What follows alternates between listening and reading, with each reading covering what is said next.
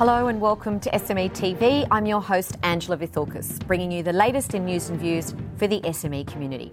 Who doesn't like a two for one special? Well, right now it looks like our government doesn't. On the one hand, we need to get people working, and on the other, we have social and affordable housing crisis. We basically need 1 million homes built. Jobs plus homes equals fix two problems. To join our SME TV community, just subscribe to our YouTube channel we encourage you to comment and share our episodes. That's where we need your support. SME TV levels the playing field when it comes to giving you and your business a voice. I promise you'll get heard. Our guest today has worked as an entrepreneur since the 1970s, mainly in major scale property developments, billion dollar projects, and infrastructure. Barry Harrop is the executive chair of Thrive Construct, and he joins us today. Welcome, Barry. Yeah, nice to be here. Thank you for the invite, uh, Angela. Barry, you don't quite fit the mould of a greedy developer trying to take advantage of planning laws. You've, you've got some very vocal opinions and views on the state of the nation, the economy, and affordable housing. How, did, how does all of that come together in the package of Barry? It's, it's philosophical, Angela. I like doing good things, and um, and uh, the, uh, the Australians that I admire most are the quiet achievers. Well, you you might be or might have been classified as a quiet achiever, but you're very vocal uh, online in terms of the, the housing crisis itself that's here. I mean, you've you've said that we need a million homes built. If we build these one million homes, we're going to create four hundred thousand jobs. Correct. Yes, uh, I've been an advocate on uh, social media, particularly LinkedIn, um, over the years. Um, essentially what I'm trying to do is shape um, uh, policy um, without having to be uh, on the doorstep in Canberra um, nagging people about it constantly. Um, I get a very high readership on LinkedIn. I think it's running about 250,000 reads a week. Um, and, and, I think last month peaked at about 550,000 reads in one week. So if I don't comment every day, people send me hundreds of emails saying, uh, "Are you okay?" Just in, just in case you, you become offline in this this new very much online world. It's interesting though. I mean, you've you've managed and pulled off projects that are in the billions and have created some landmark designs, um, particularly in the marina. But the fact that you focus a lot on social housing makes you aware of of the actual problems that this country's facing uh, yes. in terms of the not very level playing field that you know a lot of our people are. And you've you've said that there's nine million rental stressed tenants. Correct. Yes, Angela. I not only um, um, I, I, practice really what I sp- speak. Um, in terms of my major urban projects over the years, going back to the 80s and 90s, I was actually putting in a 50% um, affordable component into all of my projects the big marina project you mentioned at North Haven, which uh, uh, the late Kerry Packer backed me on that project. Um, that 50% of that project was affordable, and those people that bought in were essentially Aussie battlers. They're wharfing families in Port Adelaide. They're all living in uh, multi-million water, uh, waterfront houses these days. When I go down there to look at the project, which I often do with people, um, they, they wrap their arms around me and say, You saved this family, Barry. Um, so I, I like doing good things. I, I put together a very big urban project with uh, Minda that look after a thousand mentally handicapped children in South Australia. With Kerry's backing, we put them into a non-risk profit share. That that um, community is now self-funding in perpetuity. They're not standing on street corners begging for money anymore. Uh, in the project, we saved over half a million trees, mature trees, and creeks through the project. Uh, and it's like 30 uh, kilometres of walkways and bikeways through that estate.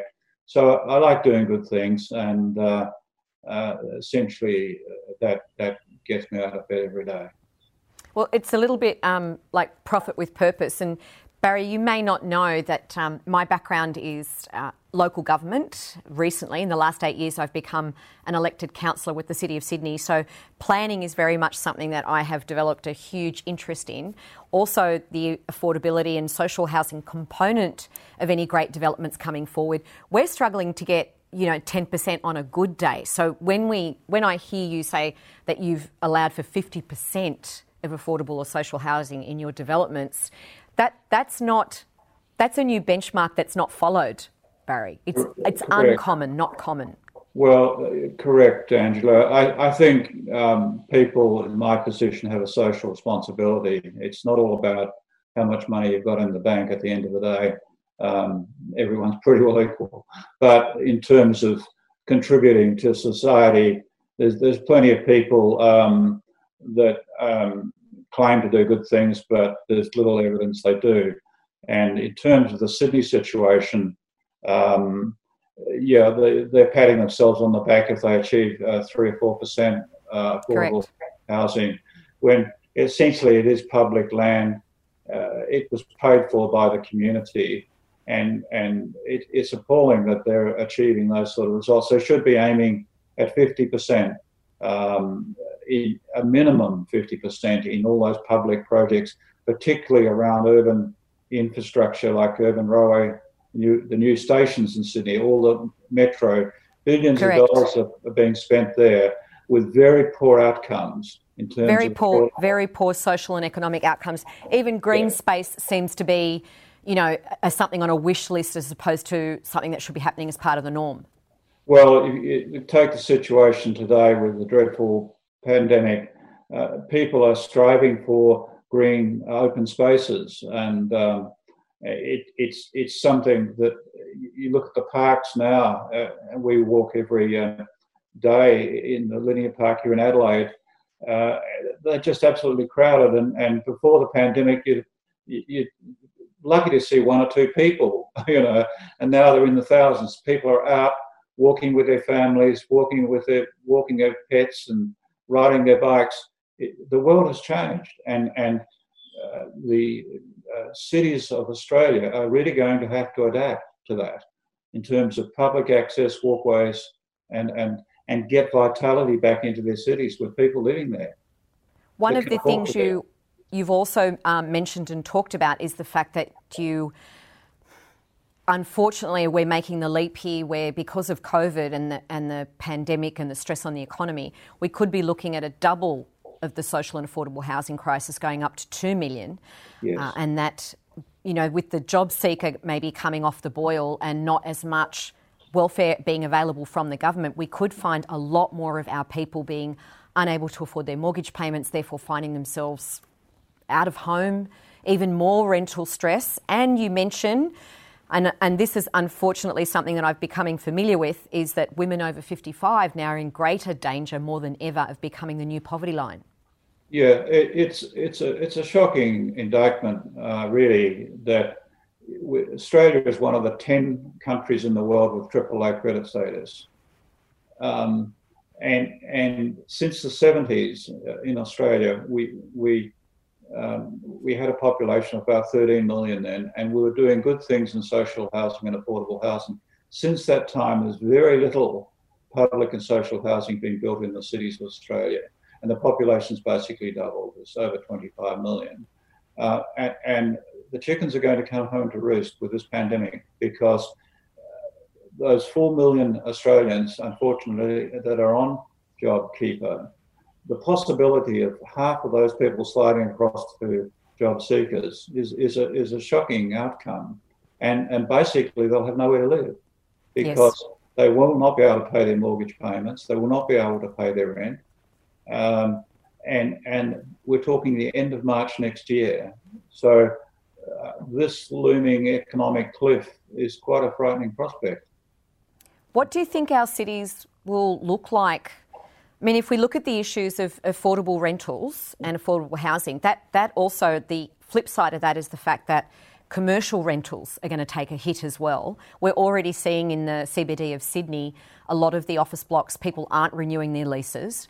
They, that's going to leave a lot of space empty. I mean, a year ago, Barry, we were talking uh, as organisations in the city that we had a shortage of commercial space. Now we're going to have a surplus. Yes. How, how are we going to be able to balance that in terms of planning as well? I mean, Angela, the, space Angela, is built. Thank you. Angela, just before I address that important question, I mean, here we are today talking on Zoom, okay? Christmas, before Christmas last year, Zoom worldwide were running at about 10 million uh, video conferences a day.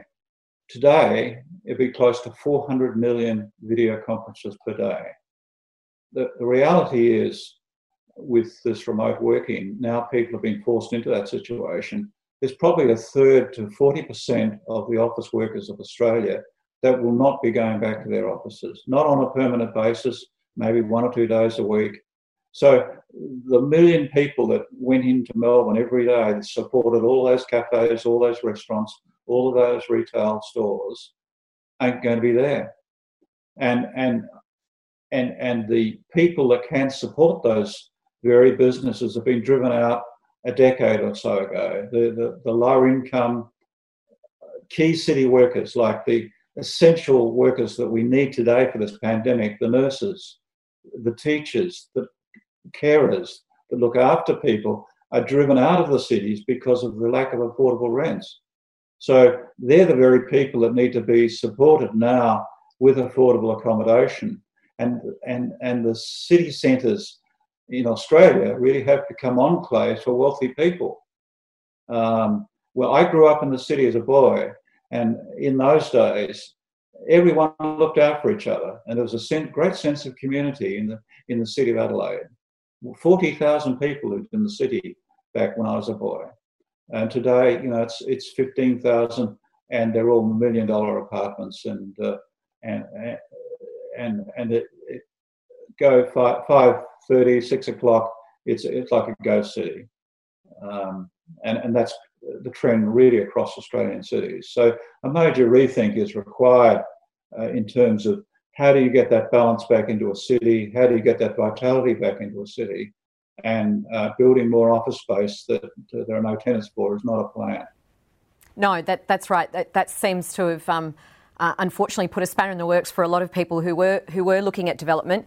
Now, while we are running out of time, as usual, um, I do want to touch briefly on uh, China and doing business with China and why suddenly our relationships. Uh, are falling apart in that area. I'm I'm personally of the view that um, government needs to stay out of the way of doing business with China. We've relied on them for many good reasons. I, I know uh, many people uh, in Sydney that do great business with China, and that a lot of small business owners would love to have exposure to 350 million millennials uh, in China. What are your views? I know you've been very vocal about this as well. Yeah, I, I am. I'm. Um, I'm really pro anyone that wants to invest capital in Australia. Number one. Uh, secondly, uh, why would you upset um, the single largest trading partner Australia has, uh, that a partner that our economic recovery depends on. Why would you upset them? Um, uh, I don't believe that um, the, the, there's any uh, merit in uh, continuing with this anti-China ranting. Um, you, you, don't have to join the Communist Party to trade with China. Um, there's over a million Australians with Chinese heritage. They'll be voting in the next federal election. All this anti China ranting in the coalition is um, just short sighted. And I, I, essentially believe it's, it's just lacking experience uh, in terms of the cabinet mix. Um, that uh, China has options, of course, to buy things elsewhere in the world. They pay a fair price. Um, they're not, it's not mandatory they trade with Australia. Um, and why not be nice to, to your customer? I mean, doesn't take. I mean, on on the one hand, uh, the Australian government has gone in the past gone out of its way to open up these trading channels with China and to encourage business in a, on a two way format. And on the other hand, we've got politics getting in the way of everything, and in, in particular of business. I mean, our own economy, if we've become so reliant on one trading partner, surely as a business plan that just needs to have a bit of balance applied to it. I mean, any business owner who relies on one customer is always going to find themselves in trouble. So maybe we should be encouraging trade with lots of different countries and communities and investing in our own country and our own people at the same time to mitigate a little bit of that risk. We can't whinge about that risk when we've done that on purpose and then suddenly spit the dummy. It's it's the poor behaviour, Barry, isn't it, in around the business? It, it's short-sighted, basically, because essentially, Australia has no, the reality is, Australia has no other option but to be nice to China. Uh, if there are alternative markets, they could take a decade or two to develop. Yes. You know, they, t- they, talk, they talk about India.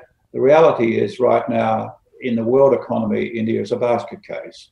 And essentially, what India is importing from Australia is the very thing that Prime Minister is now anti coal for some reason. All of a sudden, he's become um, not so keen on coal. Well, 80% of the exports from Australia that, that, that go to India are coal exports, okay? So there's nothing else. We can't, Australian farmers can't compete in, in India with all the trade barriers. Um, India is a subsistence economy with millions, hundreds of millions of small farmers on a little plot making a bit of food for their family and, and sharing that food within their communities. Yep. So Australian farmers cannot compete with that kind of market. With all no, it's a it's a different it's a it's a completely different ball game, completely different picture. Thank yes. you so much, Barry, for joining us today. We obviously have a lot to talk about, so we'd love to have you back on for your opinions because they matter. Uh, and people, as you say, if you don't communicate with them online on the same day, they send you to find out where you are. Well, we know where you are. Thank you very much for making time. Thank you. Pleasure. To everyone out there watching in YouTube land, if you haven't subscribed, please press the button. To the Piedmont Studio, thank you for making us look and sound good. To the SMEA Association, thank you for your contribution. Without you, SME TV wouldn't take place. If you have any comments, questions, or stories, you can send them straight to me, news at smea.org.au, and we're across all the socials. We'll see you next time. Thank you very much, Barry. Pleasure.